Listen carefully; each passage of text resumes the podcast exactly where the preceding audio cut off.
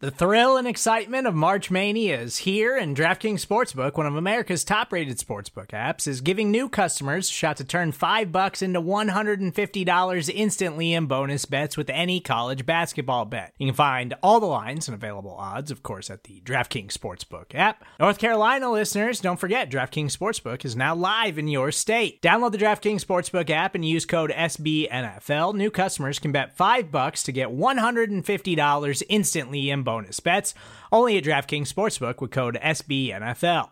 The crown is yours. Gambling problem? Call 1 800 Gambler or in West Virginia, visit www.1800Gambler.net. In New York, call 8778 HOPE NY or text HOPE NY. In Connecticut, help is available for problem gambling. Call 888 789 7777 or visit ccpg.org. Please play responsibly on behalf of Boot Hill Casino and Resort 21 plus age varies by jurisdiction. Void in Ontario. Bonus bets expire 168 hours after issuance. See DKNG.com slash B ball for eligibility, deposit restrictions, terms, and responsible gaming resources. Welcome, one, welcome all. It is Tuesday, November 29th, 2022, our final November Tuesday here. But because it is Tuesday, because it is 7 p.m. Central Time, we are live on the Blogging the Boys YouTube channel for this week's BTB Roundtable. You can watch us live. We appreciate all of you who make time to do so. You can catch the rewatch at your own convenience, or you can listen at your own convenience via the Blogging the Boys podcast network. We are available on Apple devices, Spotify, wherever you get podcasts. Subscribe all to all the places. Like, leave all the ratings and reviews. Those things help us out. I say us. My name is RJ Ochoa. You know me from throughout the Blogging the Boys universe, where you know all of these fine gentlemen at our 12 o'clock position. You hear him every Monday. He is one third, uh, one leg of the tripod of the first and 10 podcast. It is Tony Catalina who quarterbacked his family friends team on Thanksgiving Day. Uh, maybe they're friends that are family, Tony.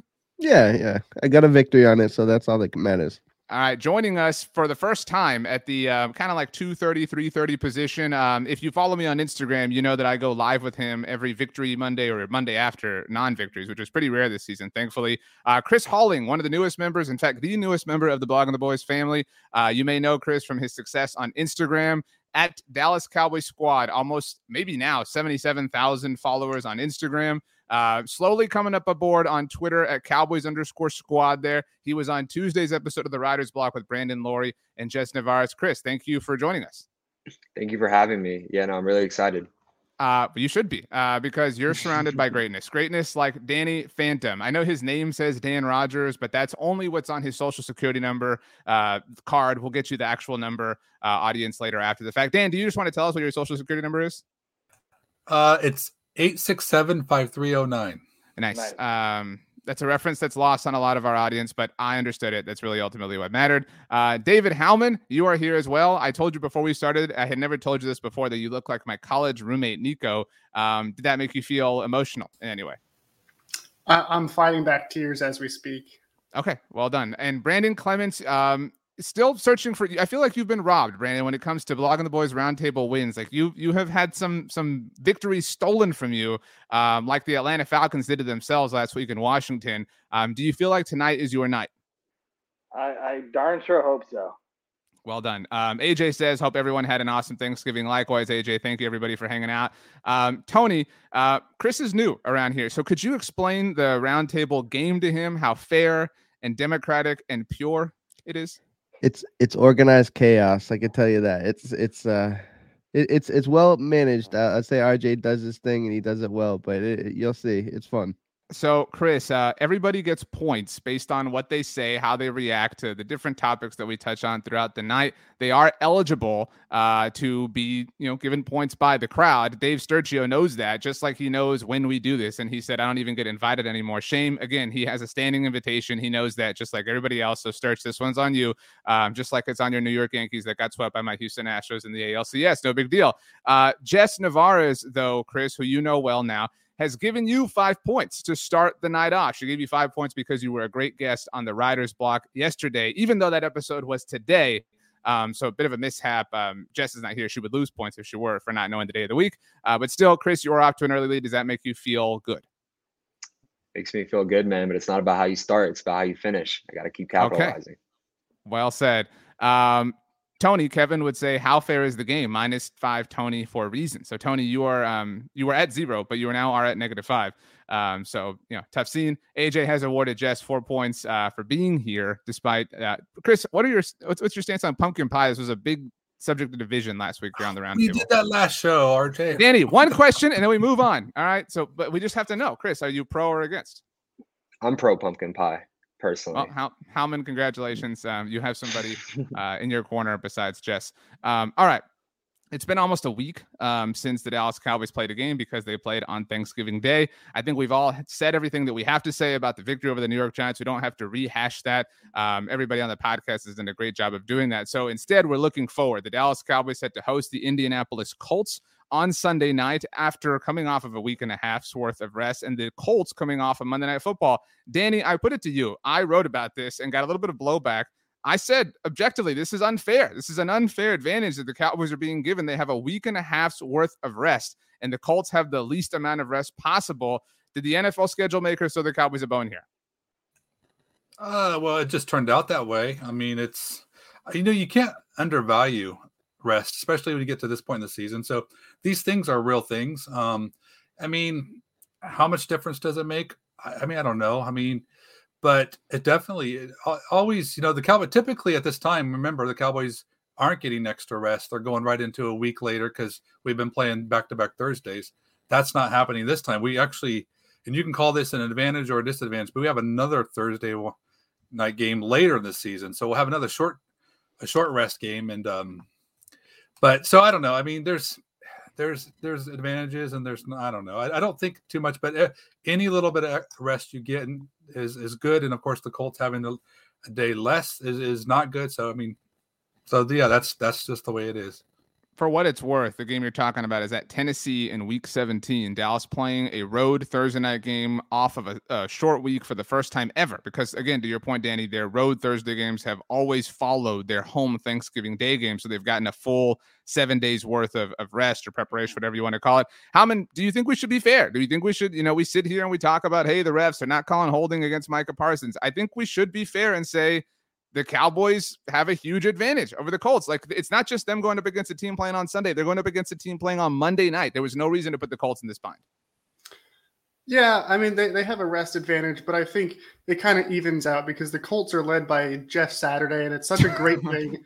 It's great that he has no experience. He's not scared. He doesn't rely on analytics because he hasn't been broken by this league. Um, so I think it really all balances out in the end. Okay, Brandon, are you of this mindset? Do you want to not really cry about it? You don't want to care because it helps out your team? Because that's kind of the way Danny and, and Howman seem to feel like, oh, yeah, if, if, if, if the shoe were on the other foot, I do think Danny and Howman would be upset. But what do you think, Brandon? Yeah, I'm, I'm with the boys on that. And, and plus, it's a four and four, seven, and one Colts team. I mean, they, they could have it two weeks worth of rest, and it does, it's not going to matter. The Cowboys are going to smack them anyways. Wow. Okay. You guys are a bunch of frauds. Like I said, if if this was the other way around, we would be upset. And you guys don't want to be fair. Tony, you're nodding. You agree with me here. I do. I mean, I'm sitting here as a Cowboys fan, happy about the fact that it, not only is it a full week arrest, it's an additional three days, and they're coming you, off you did a short talk about week. this, by the way, on, on first and ten. So you know, Yeah. this is something that you have said already on the record. Absolutely. I think uh, if it was on she was on the other foot, like you said, I would be upset about it. I think that we definitely have an advantage heading into the week, so I'm happy it's our side instead of theirs. Mm, okay. Uh, well, you know, let's let's. This is what we do, Chris. We do kind of lean into the comments. Um, Grant G, 1971, uh, the first year that the Dallas Cowboys ever won the Super Bowl. Um, well, actually, no. Um, tough times in 1971. You know, Super Bowl appearance, whatever. Uh, that was a long, long, long time ago. Anyway, thank you for the super chat. Grant G, 1971 says, "Hey guys, all caps." Do you see our Cowboys at 11 and 3 going into the Christmas Eve showdown with Philly without any significant injuries? Chris Halling, you are the newbie. I put it to you. Cowboys between now and Christmas Eve host the Colts with a huge rest advantage, as we mentioned, host the Houston Texans, easily the worst team in the NFL, and travel to take on the Jacksonville Jaguars, who did have a cute win over the Baltimore Ravens, but still kind of stink. So do you think the Cowboys are getting to 11 and 3 by Christmas Eve? I do think the Cowboys are going to be 11 and 3 at Christmas Eve, hopefully without any significant injuries. I don't really see the Colts as a trap game. I think the Texans are awful, and I think really, I think the the uh, most challenging one of those three would probably be the Jacksonville Jaguars, just because they're kind of you know like rolling. They're having some momentum. Trevor's playing the best football in his career right now over the past few games. So I still think though that uh, he won't be any match for our defense. So I think we're going to be 11 and three, and I think Dallas takes control of the division on Christmas Eve. Dave Sturcio chiming in says if they're not 11 and 3, something went terribly wrong. Brandon, do you agree that if, if Dallas drops one of these three, like is it fair to say something went terribly wrong? It's the NFL. Again, the Jag the Jaguars just beat the Ravens. Like it is a crazy world. I mean, two and one generally would be a success.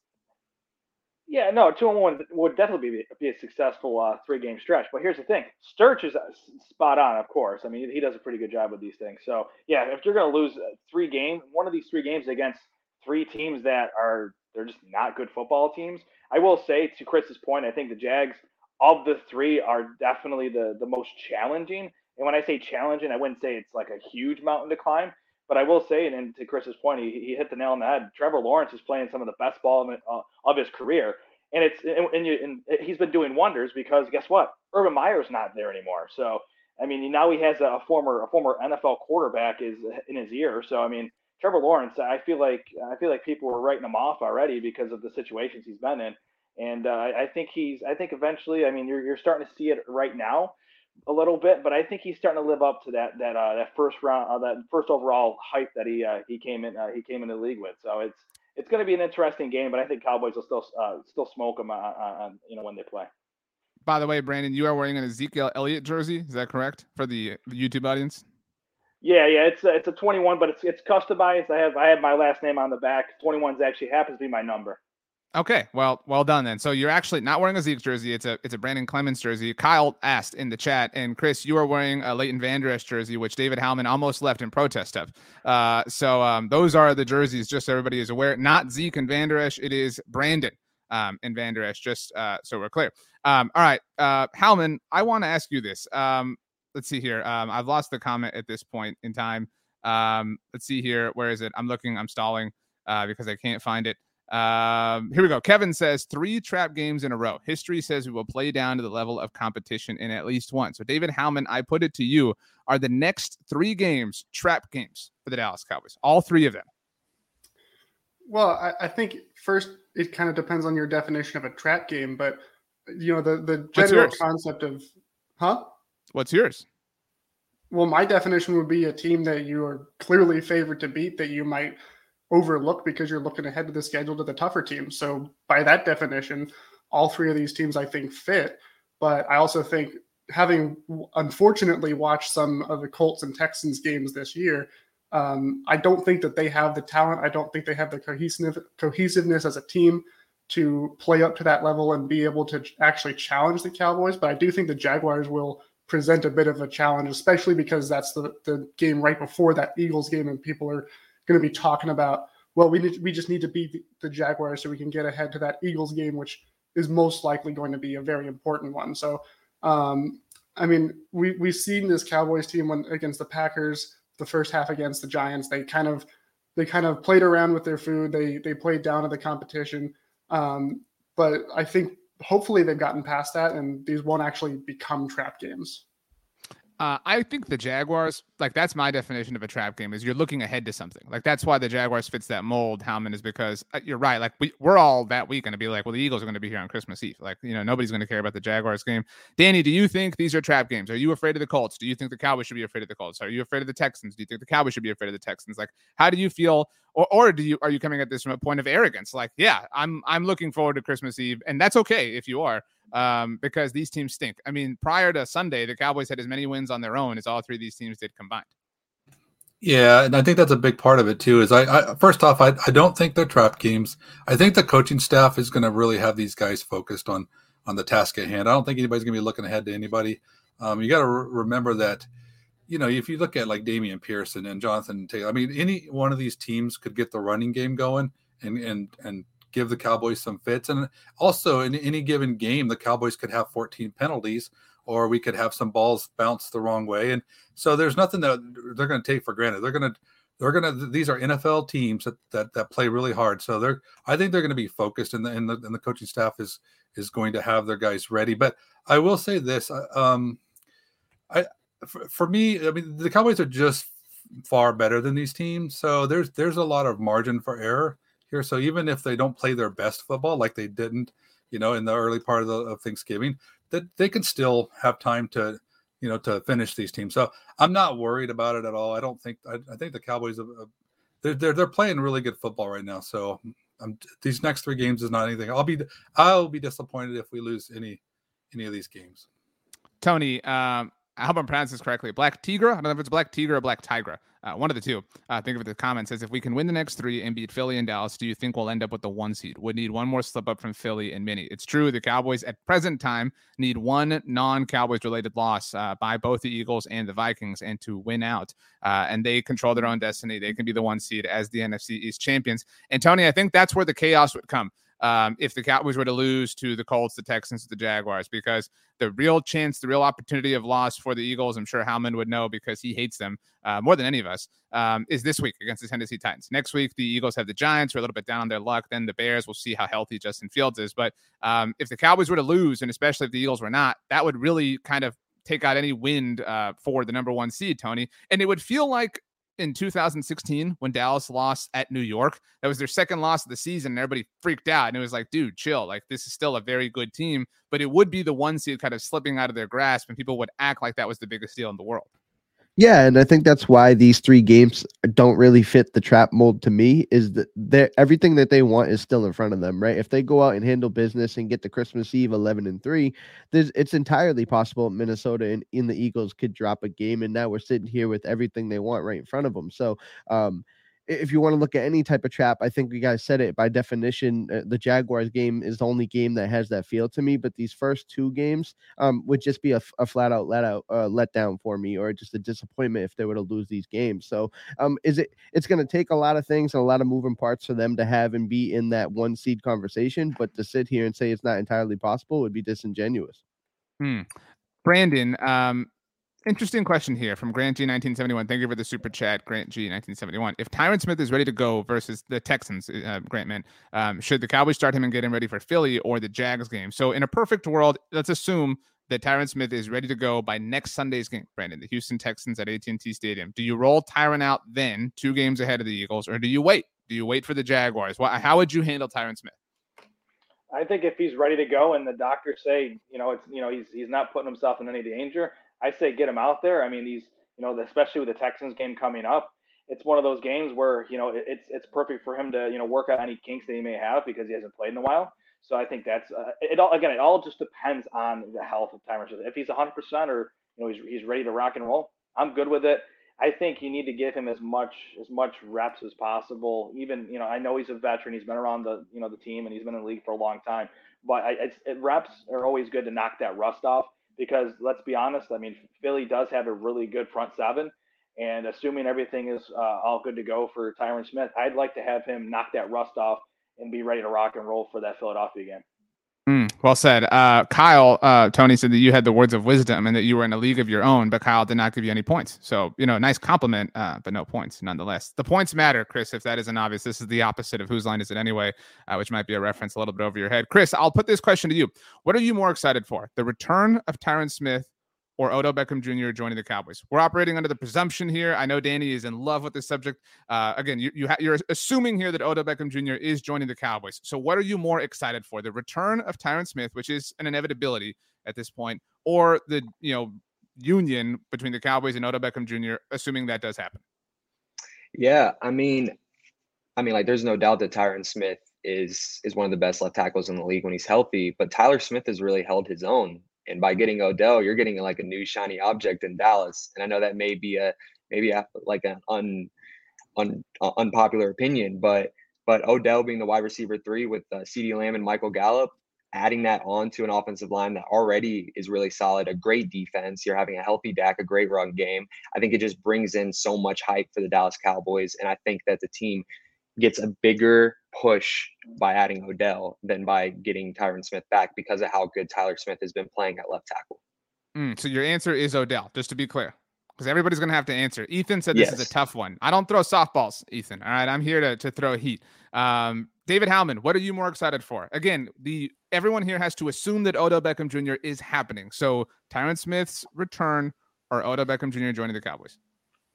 Um, well, I'm definitely. By the way, uh, I'm sorry. I'm sorry, Howman. Jess pointed this out to me in the comment section that she just noticed Danny's sign behind him, um, saying no to Odell Beckham Jr. Danny, you know, live a little. Let's have a little fun. You know what I'm saying? Let's just let's just be cool. You know. But anyway, David Howman, you're up.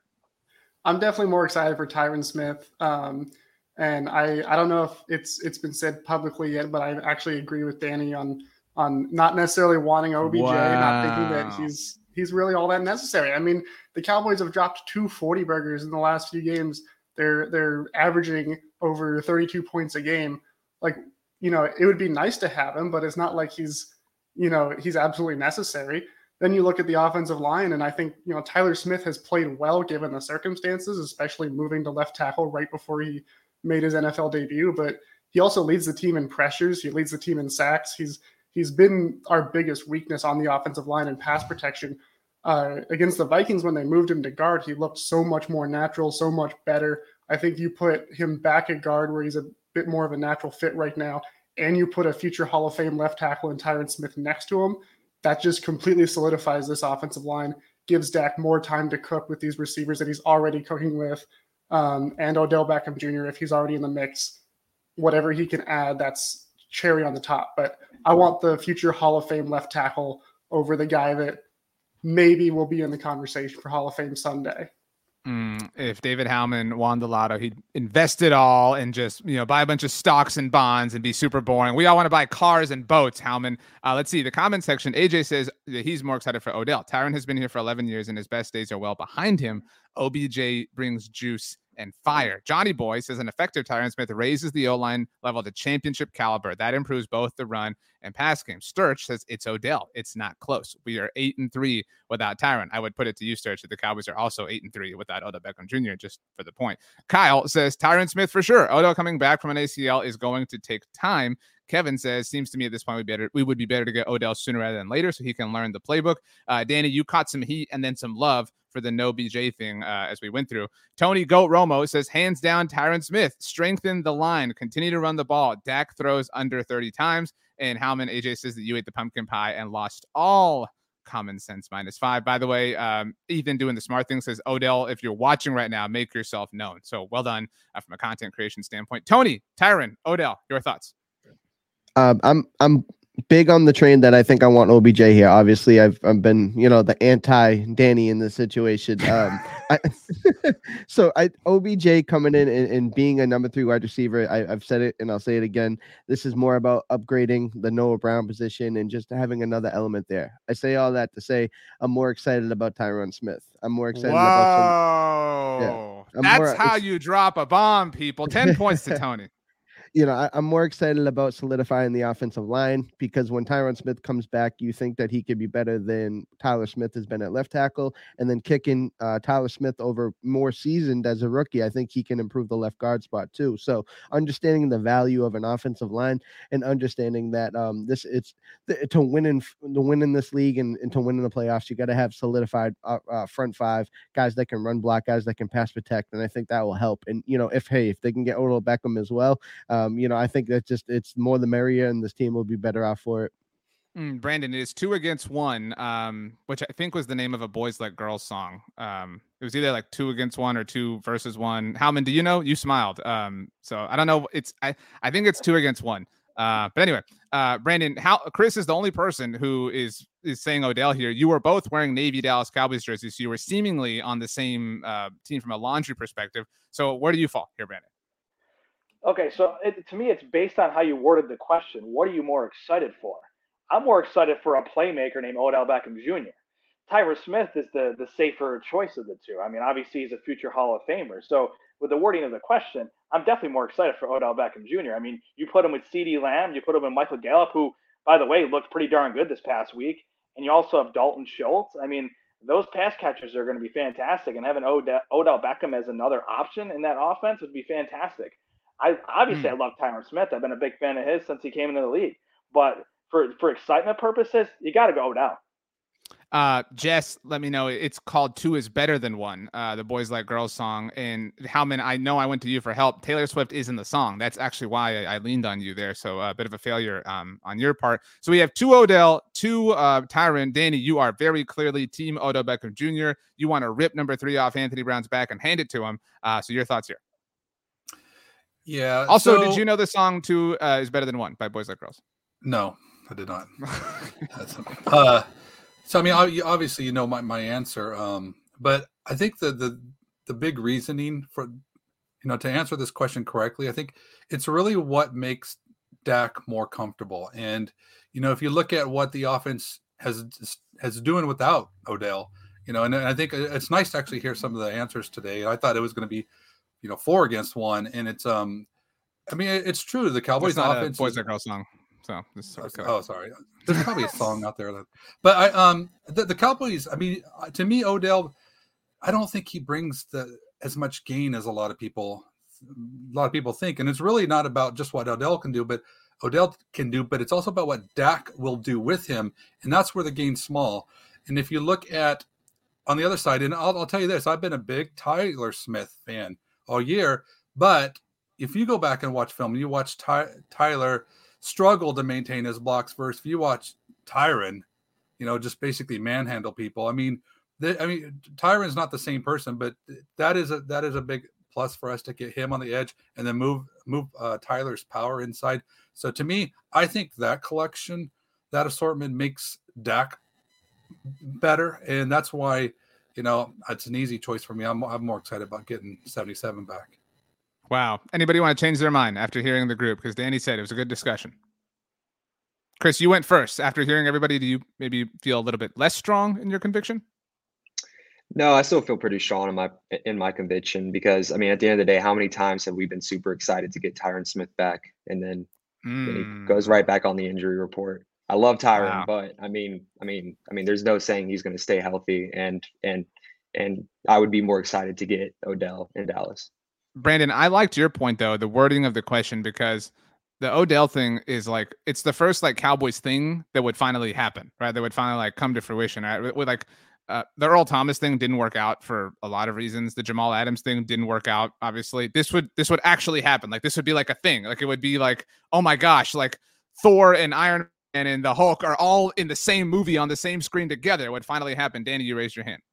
I did because I think Chris made an excellent point there, and I think it's very important to actually draw back our expectations because of things like this. We we understand that we know that that's a real thing, but at the same time we also need to do the same thing with Odell. Where's he going to be? Is he going to be good? How where's where, how's he going to be able to cut in week 16, 17, you know, divisional round? Where's he going to be? And I think people need to draw those expected expectations in uh, as well. Mm. AJ offers that Odell is a precise route runner, something sorely needed with all the interceptions Odell will do for Dak what Amari did in 2018. If only Amari Cooper could have been on this Cowboys roster. Brandon, you raised your hand as well. Yeah, I just you know I was just thinking of the possibilities of having OBJ on the Cowboys. I, I think it'd be great to have Gallup on the outside, OBJ on the other side of the field, and then put CeeDee Lamb in the slot. I think I think the possibilities are fantastic there. So I, I mean, and at, that to Danny's point, I think with with the route running, I mean, at this point to get him into the offense, maybe maybe keep the the, the playbook a little simple for him and have him just kind of run more go patterns. Mm. Tony, Brian offers a super chat. Thank you, Brian, at Talk Cowboys on TikTok. Um, that's just Talk T O K. Only fear with Odell is giving Kellen Moore more reasons to abandon the running game. Do you worry about that, Tony? I don't. You know why? Because it, at the end of the day, collecting talent, having more playmakers on the field, I just don't see how it hurts, right? This team has an identity. They've shown that they, they're committed to the running game. Ezekiel Elliott and Tony Pollard have finally found this mixture of, of usage that like we're all really excited and, and happy about adding somebody, and again, I've said it before, like all we're just doing is is strengthening the wide receiver room. If you don't think Odell Beckham is this what he is or what he was before, you're not going to change and move mountains for him. You're just knowing that you're bringing a talent into the room and you're going to use him, and it's going to make the rest of the the unit better. So I, I I don't I'm not worried about them changing philosophies because Odell Beckham Jr. is here. I think it just only helps them. Howman, it's been noted many times that Robert Woods tore his ACL last year, which heightened Odell's importance in the Rams offense. I mean, to Tony's point, like more is better. Like give us more, no matter what. Like give us more and we'll figure it out. More of a good thing is more of a good thing, and we'll be fine having more of a good thing. Yeah, I mean, my, and, just I mean, to that point, like Michael Gallup tore his ACL in the penultimate game of the regular season. Like you have you have no idea what's lurking around the corner. Right, but also last year when when Michael Gallup went down both times, you know, we didn't know that Cedric Wilson was going to come out of the woodwork and have the kind of season mm. he did. So, mm. and even Noah Brown this year, you know, we seems like all season we've been talking about Noah Brown's playing so well. Like we no, none of us expected this from him. Well, part of it was he didn't even have the opportunity in the first place. So now you've got James Washington still on IR. They're talking about maybe he'll be coming back soon. They just added Antonio Callaway to the practice squad a couple weeks ago. There's other receivers that are out there. So I'm not saying that, you know, you you don't add a player like OBJ because you can get those other guys, but at the same time, you know, there are player plenty of players out there. We've seen it time and time again that they're good players and they can produce when called upon. They just don't have the opportunity. So, um, you know, I, I, don't think that OBJ is nece- is absolutely necessary. I don't think that they have to have him. Obviously, having a player like him and if he can be what he was or even close to it, like it helps. But I don't think that this is like the missing piece for the offense. I think the offense has been quite good already. Support for this show comes from Sylvan Learning.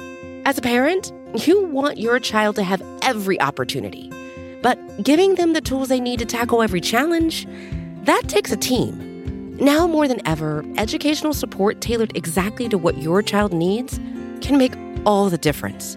That's why parents have trusted Sylvan Learning for 45 years as the ultimate teammate in their child's educational journey, instilling in them a love for learning and a passion for reaching the next level.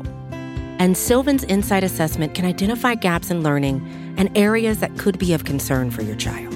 It's a 360 degree view into your child's learning that you can't find anywhere else and helps ensure that your child didn't miss something in school that might put them at a disadvantage in the future. And right now, it's the best price of the year at $29. Go to sylvan29.com to learn more and get your child's assessment for only $29. That's S Y L V A N 29.com. just a reminder not to ever totally take everything at face value. The Cowboys said at training camp that they expected James Washington back at some point in October. We are now about to reach the end of November, and we have not seen him all season. Um, so, you know, just take things with a grain of salt, um, is the point of advice there. Danny Phantom, this question goes to you first. Tarell Basham was waived by the Cowboys on Tuesday afternoon. Who do we think the Cowboys are creating a roster spot for? Is it for Odell Beckham Jr. next week, obviously, because his visit's scheduled for Monday, December 5th? Is it for Tyron Smith to be promoted back to the team? Is it for James Washington? Or is it for mystery door number four that you're going to explain to us? Hmm. Uh, that's that's a tough question. Um, well, again, I, I, only throw heaters. So yeah, you did. You threw a good one there. Um, actually, I, I well, I don't think it's for Odell. Um, I, I don't know. I think I would lean more towards, you know, Tyron because, I mean, first off, I, I think a lot of us were kind of figuring Basham's days were numbered. I mean, we have a, you know, a, a luxury at, at at the edge rushing position and I mean, I don't even see what he would really do. You, you, don't want him in there taking reps from any any of the other guys. So I mean, there's just no place for Basham. I think that's just kind of you know a foregone cl- conclusion with that. Um, as far as like what where what the spots for, I don't know. You know, I I couldn't. I don't really have an answer. I but I I don't and I can't. I don't know for the life of me what's going on with James Washington. There's there's no information and so I, I can't even speculate on that. So of those choices, I mean, it's kind of between Tyron and a mystery. So that's that's all I got on that. So the whole purpose of the question was to answer it. You literally failed that part of the exercise, Danny. Yeah, yeah, I, I failed it. Um, Sturcio uh, has offered in the comment section that Takk McKinley could be the mystery fourth door. Is that the direction you are leaning in, Chris? Yes, that was. I was gonna say Takkarist McKinley would be the reason why they made that cut. It kind of made the made the defensive end room get even more crowded. And I actually believe if we are gonna make a roster cut for Odell, I'll I'll be bold. I think it's gonna be James Washington. I think that uh, they'll just end up letting him go and they'll just bring in Odell in his place. So I think that it was definitely made for Takkarist McKinley and um, maybe even Tyron Smith. But I think it's it's the least likely answer would be Odell. Brandon, you raised your hand. Yeah, I think Chris is spot on. I think it's I think it's for uh, for Takk. To be honest with you, I think that's he's a he's a Dan Quinn guy, and plus and and Chris, you're not bold on the James Washington being cut for Odell thing. I think that I think there's a lot of a, a lot of information out there that you know suggests that that's a possibility. So I he was the, the first free agent signing the Cowboys made in the offseason, just so we're clear. But they've made some bad free agent signings over there, so it wouldn't surprise me. Uh, Tony, you raised your hand as well. Yeah, I, I do agree. I think that it, it's for Takk McKinley, but I think in a different sense that I think they're going to ride with 52 for a little bit because Takk McKinley can be brought up through practice squad. He doesn't have to count for a roster spot. So this could be dropping it, bringing it to 52. So when, you know, if you listen to Bryan Broaddus over, you know, at 105.3, he's saying that he thinks that Tyron Smith's practice window will be opened up after the Indy game. So this could be a Tyron Smith move that eventually gives Takk McKinley more options to be able to play this week. They do have the standard practice squad elevations. They did use that on McKinley once last week. They have it two more times. So they can get cute with that if they really want to. But to your point, Tony, they could just be opening this roster spot. To Danny's point, they're kind of have an abundance of riches at the defensive end position. So this could also be like in conjunction with all that doing Tarell Basham Assad, like, hey, dude, we don't really need you. We're going to need this spot. Go out, find a new job elsewhere. Is that what you think, Howman, or do you have a mystery door that nobody has entered yet? Um, well, I, I do think that I, I don't think that it really makes sense to be doing it for Takk McKinley, partially because they, like we said, we do they do have a an embarrassment of riches at, at defensive end. Um, Basham wasn't playing much, very much anyway. Um, and also they can keep elevating McKinley for a couple more games if they still want to get some use out of him. I think this is probably for James Washington though, just just going by process of elimination. Wow. Um, I mean, they they haven't had the L- Odell in for the meeting yet. I don't think that they would commit to doing cre- creating a roster spot for him if they haven't been able to look at him physically and see where his where he's at medically. Um, Mike McCarthy said that Tyron Smith is getting close, but he's not quite there yet. Um, so it, it doesn't make sense to get rid of a player over almost a week before you're ready to bring someone into that spot. And then, you know, the other day, Mike McCarthy said that he would have an update on James Washington Wednesday.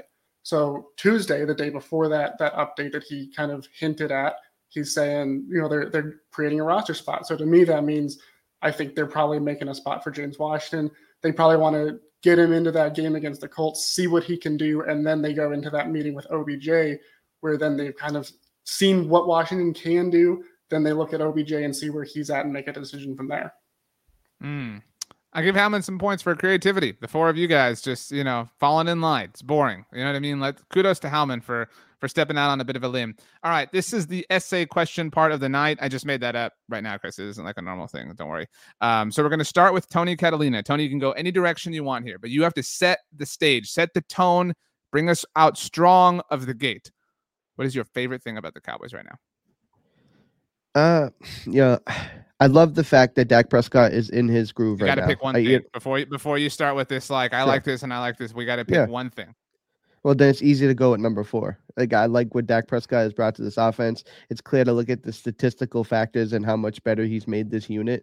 Uh, you know, the way this defense is playing, and you know, statistically, defense is one of the best in the leagues. We knew that if this offense could get going, and you know, Dak Prescott has provided that, and you know, I just love everything he's doing. I mean, he's he's getting in rhythm. He's getting better every single week. There's some throws that he's making that Cooper Rush clearly could not make. It's he's elevated this team as a, in totality. So I love everything that Dak Prescott is bringing to the game right now. Sturge uh, cautioned you not to drop the ball on this answer um, because he yeah, is it you each other's paisan? Is I don't, I don't know the exact verbiage associated here, uh, but he noted that you did drop the ball, so a bit of a disappointing answer in that sense, Tony. Um, sorry to hear that. Brandon Clements, aka uh, Clements on number twenty-one, not Zeke Elliott. What is your favorite thing about the Dallas Cowboys right now? It's the pass rush. It's been the pass rush all year. I mean, they, That's cheating. You just you just took up like eight players. You can't do that, Brandon. Come on. oh, I, hey, you, hey, I'm just I'm just making the rules up as I go, I guess. So. You know, But, I mean, I'll, I I'll mean, here's thing, reward that. Dorance Armstrong. I mean, I'll just say the depth at the pass rushing position, and I'll just go. I'll just throw Dorance Armstrong in there. He's having a career year, eight sacks. He had another great performance uh, on Thanksgiving. I mean, I think that. I mean, I think this defense is just fantastic, especially in the pass rushing department. I, that's that's an easy. That, I think that's an easy answer because it's the obvious one. I like Kyle's version of your answer better, uh, Brandon. He said, "Favorite thing: we have the best player on the field each week in Micah Parsons, uh, which is That's very, very valid true." Uh, Danny Phantom, what is your favorite thing about the Dallas Cowboys right now before they land Odell Beckham Jr.? Because that obviously changes your answer. Yeah, no, it doesn't. Um, but even though Tony already answered, I still want to say my favorite thing about the Cowboys is the play of Dak Prescott because I think that is so important to where how far this team goes. So I don't know if you said we couldn't duplicate RJ, but uh, for sure, I can't. I couldn't be more excited about the way Dak is playing right now. So that's my answer. Do you? Do I have to pick another? Um, I'll allow that. Um, it was okay. kind of short, and you're hurting yourself in terms of your own candidacy to win the roundtable. But you know, it's up to you. It's your game. Uh, you can play it how you want to. Um, I will say the Cowboys in the five games that Cooper Rush started had a point differential of 28 points in the positive direction. In the five games since Dak Prescott has been back, they are plus 80 in terms of point differential. Brandon, you raised your hand, even though you yeah, just another, just another point to the pass rush. I think it also having such a great pass rush. Uh, I'm sorry, I just I had to, I got to I got to bring this up having a great pass rush that they're having is also protecting the liability that the, the run defense is having all season. So if you see the last few weeks, we've been pass rushing so well that the teams like Daniel Jones threw, I think 35 passes last week. I mean, if you're if you're going to have a team getting behind the you know by the behind the chains, they're not going to run the ball as much. So that kind of uh, that kind of helps helps against our, our our not so great run defense. Mm, uh, Brian gave you some kudos. Brandon said, to be fair, the question was, what is your favorite thing, not who. So you did take the pass rush. Um, Chris, we're going to save you for last because I trust it's going to be an amazing answer. So, Howman, you were up next. Steven said Mike McCarthy or Kellen Moore coaching. Um, you, like me, Howman are the are, are, somebody who believes in Mike McCarthy. Nobody around here really does, although Chris kind of does to an extent. Uh, Danny hates Mike McCarthy. Tony and Brandon, you know, kind of indifferent, but you and I love him. Howman writes the McCarthy Chronicles every week at Blogging the Boys. Everybody should go read them. Is that your favorite thing, Howman? What is your favorite thing about the Cowboys? Well, I was thinking about it as everyone else was going around giving good answers, and there were a lot of different ways that I could have gone with this, but I'm going with, you know, there's a lot of players that I love, and I've been excited to see them really perform like Dak Prescott. I like you said, I believe in Mike McCarthy, and I, it's great to see him having a great year and leading this team to success. And I think he's doing a phenomenal job. But I got to go with what ended up surprising me the most in a very positive way. And so my favorite thing is the play of Leighton Vander Esch. and I'm going to go ahead and I'm going to give him props because as as some may know, I I picked him as a surprise roster cut uh, before the season started and I had I had a very good theory, but it obviously did not happen.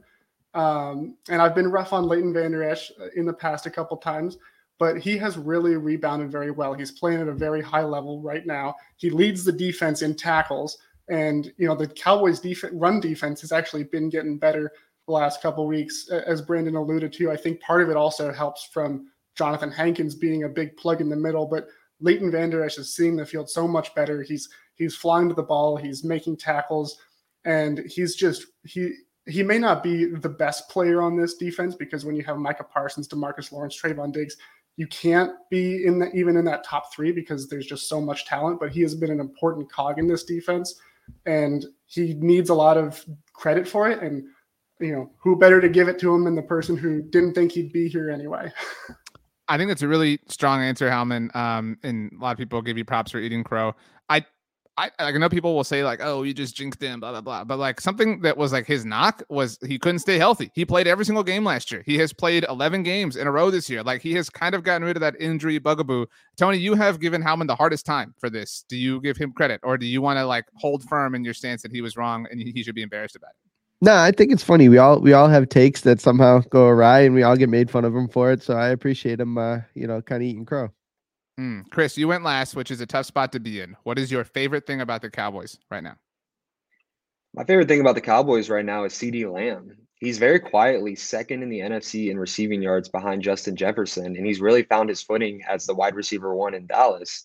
He's brought a big playability um, to the offense, which which he hasn't really brought throughout the season, which could be in in fact, for Dak Prescott. I mean, since Dak's return, he has 11 catches of 20 or more yards. I mean, that's stretching the field and allowing that run game to really eat and continue to be consistent. So I would go CeeDee Lamb. He's starting to really look like a number 88 in Dallas and is really living up to that number. I do agree that there are a lot of things floating around in the ether that we have kind of like chosen to ignore the CeeDee sort of dominating teams thing. Um, I don't know why, because you're right. He wears 88 for the Cowboys. Like you would think it would be a front and center storyline, but like Tony Pollard's gotten more pop than CeeDee Lamb in the last couple of weeks. And I think part of it was like his true like going off game was the Packers game that they lost. And so that kind of left a bad taste in everybody's mouth. Um, that was a good answer. All right. Um, anybody want to steal an answer? Try again before we move on. Nobody does. All right, Chris, we're going to start with you and bring this back around. You guys will be shocked to know that the next question is what is your least favorite thing about the Cowboys right now? So, Chris, you were up first. Penalties is my least favorite thing. I and nobody can repeat here, so nobody can take penalties. Good job, you, uh, Chris. they had 13 against the Giants, and I really believe that if they were playing a much better team on Thanksgiving, then we could have easily lost that game. I think the Giants shot themselves in the foot. Daniel Jones couldn't hit a wide open guy in the flat the entire game. I mean, he was under constant pressure, and they really shot themselves in the foot repeatedly throughout the game. Um, I think really this Cowboys roster is so talented and can make such a deep run if they just don't stand in their own way. And pre-snap penalties is something that should have been figured out before week one. You know, like that's a preseason, that's a training camp thing. So I I really think that penalties is the only thing standing in the way of the Cowboys really being like a true Super Bowl contender at this moment in time. Mm, to your point, after the Denver preseason game, there was all the talk about penalties and you know whatever and this and that, and it was just a, a crazy time of year. So um, that has reared its ugly head um, in recent weeks. Howman, you are up next because we're, we're reversing it, Missy Elliott style. Um, so, uh, what is your least favorite thing about the Cowboys right now? Uh, I mean, you know, it's another tough question. You only throw heaters, and this is another one. Um, I mean, I like a lot about this Cowboys team, but I got to go with Anthony Brown. Um, and I've been a defender oh. of Anthony Brown in the past. Uh, I, I, think he gets a lot of heat unnecessarily, but at the same time, when you look at this secondary right now, he is being targeted, you know, out at an astronomical rate. He's being targeted more than more than Trevon Diggs. He's even being targeted at a higher rate than the rookie DaRon Bland, who's now starting in, in the nickel. Um, teams have identified that they can throw at him, and you know he's he's only allowing like just over 50% completion rate. But when he gives up those those completions a lot of them are those deep shots that oftentimes go for touchdowns or they're big plays. So he's giving up those big plays. And it's really we haven't seen that from anthony brown recently. You know he, he's generally given up a lot of short stuff. And now he's kind of doing the opposite not giving up the short things but giving up the big plays. And you know, eventually the Cowboys are going to find themselves in one of those really close games, and you know, teams are going to go after Anthony Brown for that big play. And I just think that's something that he can correct. He needs to correct in order for this defense to really get back to completely being locked down, whereas they've just been mostly locked down right now. Mm. Before we continue with this question, Tony, uh, James says, big fan of the show and a lifelong Cowboys fan from Massachusetts, your neck of the woods. Um, so this question belongs to you quickly, Tony. Why are we not using Turpin more on offense? Maybe that's your least favorite thing, but you are a blast. So if you're going to say that, be careful. Yeah, no, it's that's not the thing I least hate, but you know, it's a good question. I think the Cowboys are usually pretty late to use some of their guys. Like I think Turpin is somebody that should have been used a lot longer. Um, even if it's the you know old uh, Lucky Whitehead, you know jet sweeps or whatever, just try to get the guy the ball in his hand as much as you can. So the fact that they're not using him is um, probably the one thing I would say. Like Kellen Moore, like open it up a little bit more and try to find the to get this guy the football. Um, but so yeah, that is a little perplexing, perplexing to be honest.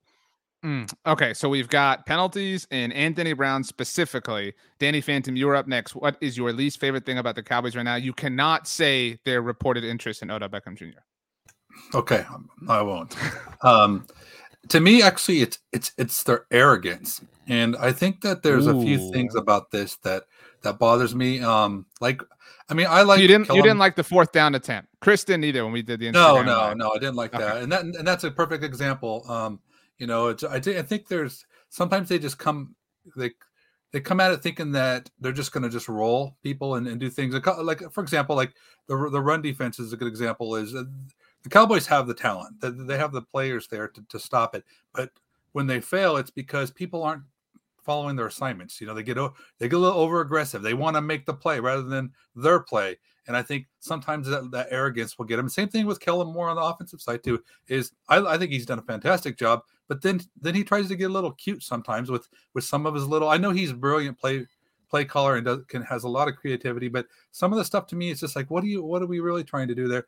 So I don't care for that. And then of course McCarthy's in-game decisions. There's sometimes where it's like it's just not necessary. I, I, I do like having the the Jimmy Johnson mentality, go for the throat kind of thing. But I think with McCarthy in the, in the early and you know that decision it's just like why do you need to do that you don't need to the only way you're going to lose to this team is if you make mistakes and just give them these opportunities and then that's exactly what he does. It was completely unnecessary. So i think to me there's the cowboys have a little bit of arrogance about him i i like arrogance but i think we need to earn it a little more and i think to me i think they would be a little better if they just would n- not be so arrogant at, at times. I'm a fan of arrogance. I, I know this is a bit of a segue but is anybody else a fan of that Chris, I know you were against the fourth down. Uh, Brandon, you were kind of teetering your head. Howman, you nodded. So, Howman, my stance is um, as, as we just take a brief pause on this because Danny sent us down this road. So, kudos, Danny's for inspiring a new topic. I love the decision early in the game against the Giants. I love and, and Tony's the person who's verbalized this in the way I like the most, saying the, the disrespect shown to the Giants to say, we know you suck, or rather, we know that we are so much better than you that we are totally fine spotting you this touchdown, worst case scenario, because we trust our offense to score at will. We trust our defense to stop you in the future. And they backed up that claim. That you can argue that they they benefited from the penalty, whatever, blah, blah, blah. But I love that mentality, Howman. I don't know if you agree with everything I said. Yeah, I mean the the famous saying is "scared money don't make money." So there we the go, Cowboys, David Howman. The, the Cowboys under Mike McCarthy very different from Jason Garrett. They they know that they have the talent. They know that they have the, the, the game plan, or at least they're confident in that. And you should be confident in it. If you're going into the game and you're saying, "Well, I don't think we're good enough to get a yard on fourth and short. I don't think that we're good enough to to do this. Our defense isn't good enough to stop them here." then why are you showing up at all? Why didn't you do a better job game planning? Why didn't you do a better job building your roster, preparing for the team? So you should come into every game feeling confident that you can handle whatever you're going to approach, whether it's a fourth down, whether it's going for two, whether it's trying to step on the throat late in the game. And the Cowboys have been that under Mike McCarthy, and I love it. Mm. Brandon, you were, like I said, a little bit indifferent. How do you feel here? Yeah, I mean, it depends. I guess it's a situational uh, arrogance. I mean, I don't, I don't think you need to be arrogant uh, all the time. I mean, you don't want to be arrogant against Patrick Mahomes, kind of a situation. So you just got to know your, know who you're. I would argue you want to be the most arrogant against Patrick Mahomes. Like you, I, you kind of have to live that way. I'm, I'm a confidence guy. I'm a confidence guy, RJ. But uh, arrogance sometimes can uh, can bite you in the butt. But I will say though, RJ, I agree with you on the on the fourth down call against the Giants on Thanksgiving. I thought it, I thought it was great. It shows that they're confident in their offense, they're confident in their defense, and guess what? There was only three points given up, and I believe on that drive the Giants only gained a yard, and they still had to make a 57-yard field goal by Gano. So, I mean, it wasn't that, but it was it wasn't really a big a big deal, I guess. Well, they did have the penalty, to be fair. Um, Tony, um, as we tie a bow on this particular question, Brian says, I don't call it arrogance. I call it confidence in his team, in his offense, in his defense. Mike McCarthy has the confidence in his team. AJ says, confidence bordering on cockiness is the perfect balance. Howman mentioned Jason Garrett. The last time the Cowboys played the Texans, which they'll do next week, they punted in overtime past the 50 yard line, like out of fear. Like, I love the, and I, I, I don't love every decision, Tony, to set you up that Mike McCarthy has made. As one example, I did not love the way they handled the end of the first half against the Giants the first time, how they they squeezed out that field goal attempt by Brett Maher, and it was successful, obviously, and that they got it off. But I, my position is you live and die with that. I would much rather live and die with that end of the sword than the conservative end that we've seen for a decade. Sorry, Danny.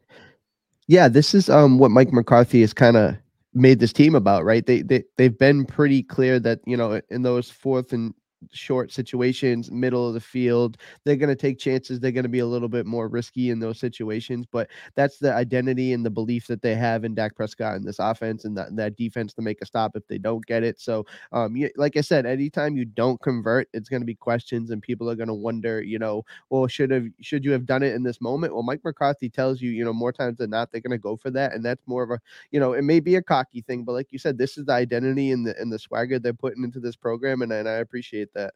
You know who embodies that like flashy persona? Odell Beckham Jr. That's who. That's what we're saying here. Um, so, uh, Danny, what is your least favorite thing about the Cowboys? I'm not, not Danny. Uh, Brandon, what is your least favorite thing about the Cowboys right now? I alluded to it a, a few minutes ago. It's the run defense. I, I, get that they've been improving, but here's the thing: the attempts have been down. I, I think I think Dalvin Cook only ran for 11, 11 times uh, against uh, against the Cowboys in the Minnesota Vikings game. I mean, when the Cowboys when the Cowboys are at their best, it's when they're letting the opposing uh, def- uh, opposing offense throw the ball around because I, I, trust our secondary, I trust our pass rush a lot better than I, uh, I trust our run defense. So by design, I think you know we got to keep the horses uh, horses moving and get and get as many uh, much pressure on the quarterback and get behind the change as possible because uh, I mean I'll, like the Niners game last year in the playoffs. I mean we got ran over by the Niners run uh, run uh, run game. I mean that's that, that's still an issue, and that's and to me that could come back to bite us in the rear end when it comes to the playoff time because teams are going to notice this, and this, the NFL is a copycat league. They're going to see okay the Cowboys are really coming after quarterbacks with the pass rush, so they, so they get behind the chains because they know their run defense isn't that great. So for me, it, you know, there's there's got to be some ways to to keep working on that run game. Hankins is doing some work and yes, they're you know they're right now they're 24th in the in the league in run and run defense. They have slightly improved to 17th in the last three games. So Hallman, you're right on on that one. But again, that's that's the Achilles heel of this team is that run defense, and and if it's not corrected, or at least Dan Quinn doesn't keep you know keep you know getting the the quarterback and the offense behind the the opposing offense behind the chains, then it's it, it's we're we're in trouble and come playoff time. Mm. Um, Tony Catalina, take us home. What is your least favorite thing about the Cowboys? Yeah, I mean, so Brandon took Oh. it. I was, I was, Sorry, sorry, my, my bad, bad. my bad. Um, Tony. So Brandon took it, and that was the my one. That was my easy one. But what I'm gonna say, and it brings us back, tie it all back into the OBJ thing, is the lack of a real third wide receiver option at this point. Since Dak Prescott has came back, Noah Brown has eight receptions for 95 yards. I don't think that's enough at the number three wide receiver. Not if you really want to be as explosive as, as you can be. Uh, obviously, we all know what the tight ends have been doing and what they're capable of, and that's awesome. But just being able to kind of take the pressure off of CeeDee Lamb, we see Michael Gallup kind of developing and getting back to his old self here week by week. I just think adding an OBJ, it doesn't even have to be OBJ. If this was Antonio Callaway had the ability in the and you know the skill to do it, I would I'd be all in for that as well. But I don't love the fact that it just seems like it's CeeDee Lamb, Michael Gallup now, and you know Dalton Schultz or bust. Right? They're just this team has been. You know, we know they're a run heavy team. We know that they're going to lean on the two backs, but you want to have more wide receivers, more options, more production from the other guys. And yeah, Noah Brown looked great when Cooper Rush was in there and he was the number two guy, but I just want to see more from that third wide receiver option. Mm. Well, all right. The um, points have been tallied. AJ, by the way, gave you two points at the very end. Tony um, said, yes, wide receiver three needs more, but the identity of this team is running via the three tight end sets. Chris, you had a point. Yeah, I'm not necessarily changing my answer, but one of my least favorite things about the Cowboys right now is that Amari Cooper is not a Cowboy. That still Mm. bothers me. And if he was on the team, then we wouldn't even be having this Odell debate to begin Right. with. There was no reason to create the cap space. You see him making big plays for Cleveland. It's it's just bothering me like crazy. It, I don't think it'll never not hurt. Like it just makes no sense. To your point, Kevin also says no number three, but Tolbert was going to be good enough to start. Like the two of those things in conjunction with one another have really just kind of, you know, just made for a negative vibe. Uh, Brandon, you raised your hand as well. Yeah, I mean.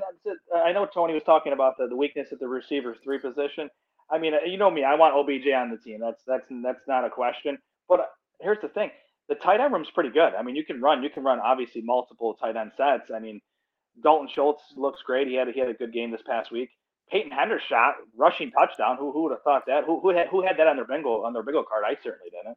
And then Jake Ferguson also had a great game. So I, I mean, if they want to run more, you know, two or three tight ends, I, I'm o- I'm okay with it. If they if they're not that confident in the receiver three. Um, so our points have been tallied. This is the most important part of the show, Chris. Um, we do have a last place, a tie for last place. Um, with 45 points, Danny Phantom and David Howman. So tied for last place. Sorry, guys. Um, you can split it with one another. You know, whatever you want to do, it's up to you guys. Um, sorry. Thanks for playing. Um, in third place, all alone, Brandon Clements, 46 points. You know, super close. It was a razor thin, you know, kind of race here at the very end. We do have a tie. So everybody's going to be involved here. Uh, once again, we do have a tie right now for the lead with Chris Halling, the rookie, uh, 47 points. Tony Catalina, also 47 points. So if you're watching, it's a good thing to be in the top row um, tonight. So, Brandon, because you were by yourself, one point separated you from Howman and Danny, you had one more point. You get to pick a question, anything you want. It can be multiple choice, it can be simple, it can be whatever you want, whatever is in your heart. And both Tony and Chris have to answer it. And then Howman and Danny have to decide who wins. And if they don't, the world will end. Um, those are the rules. Uh, so, Brandon, those are the, the rules. What do you want Tony and Chris to answer? And you also get to choose who goes first. I mean, jokingly, I'd like to see you make a better uh, turkey sound effect, but that's that's already that ship's already sailed. Um, but I guess I guess from the NFC East perspective, do you? I mean, do you guys do you guys think that the Dallas Cowboys are going to win the NFC East? And on a confidence level of one to ten, what's your uh, what's your rating and why? And who goes first? You get to pick. Let's go with Chris. My confidence rating in the Cowboys beating the Eagles on Christmas Eve is a 10. I think that they have that game. I think that they will win that game. My confidence in them finishing first in the NFC East is about a seven or eight because it's not in our control. You know, it's going to come down to the Eagles losing to another team. I think that they could lose to the Titans. I do think that that is a game that that they could lose in, especially since their run defense hasn't been great. You saw um, um you saw Dameon Pierce just just run the ball extremely well against them.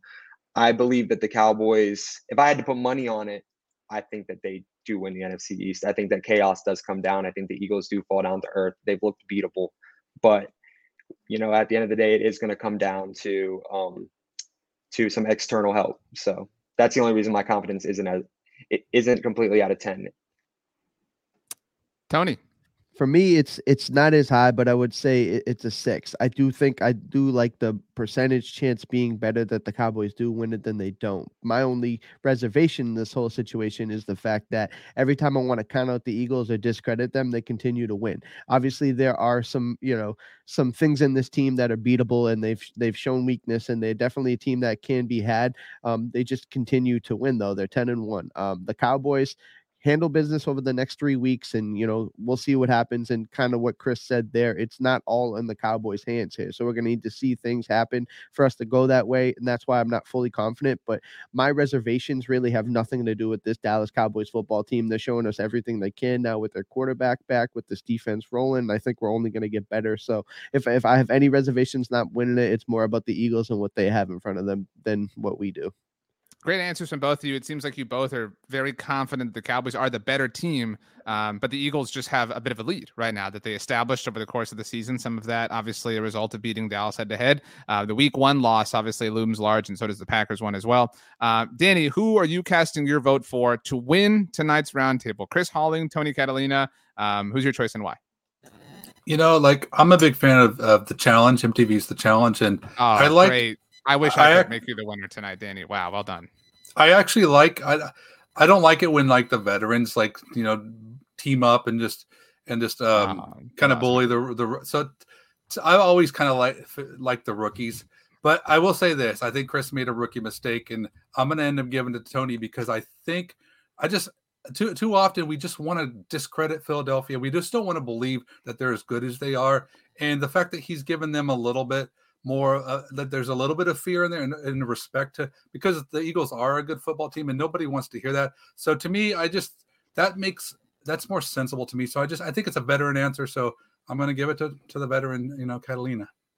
Wow. Um, okay. So fear in the Philadelphia Eagles was the driving proponent in your vote here on a Dallas Cowboys team show. Well, you know, interesting. Um, David Howman, who uh, should win in your estimation? Well, it, it's funny because Dan kind of um, kind of hit on what I was going to highlight, but on the flip side, because I, I feel like Tony was almost giving too much credit to the Eagles. I think, um, you know, they they they've like Chris said, they've they've looked beatable. They they they've had some slip ups. They it's nearly cost them several times, and it did cost them against Washington. They have a harder schedule for the rest of the season than the Cowboys do as well. Um, so I, I, you know, obviously personally, if I was a betting man, I wouldn't bet money because I would lose money anyway because the NFL is just chaos. That's why I'm not a betting man. But I think it's trending in the right direction for Dallas. They're playing better than the Eagles right now. They have a, an easier schedule. Everything's kind of lining up well for them, which now that I've said it probably means it won't actually happen. But I think Chris has Chris has the right look at it. He's got the right um, the right outlook on it. So I would have cast my vote for him.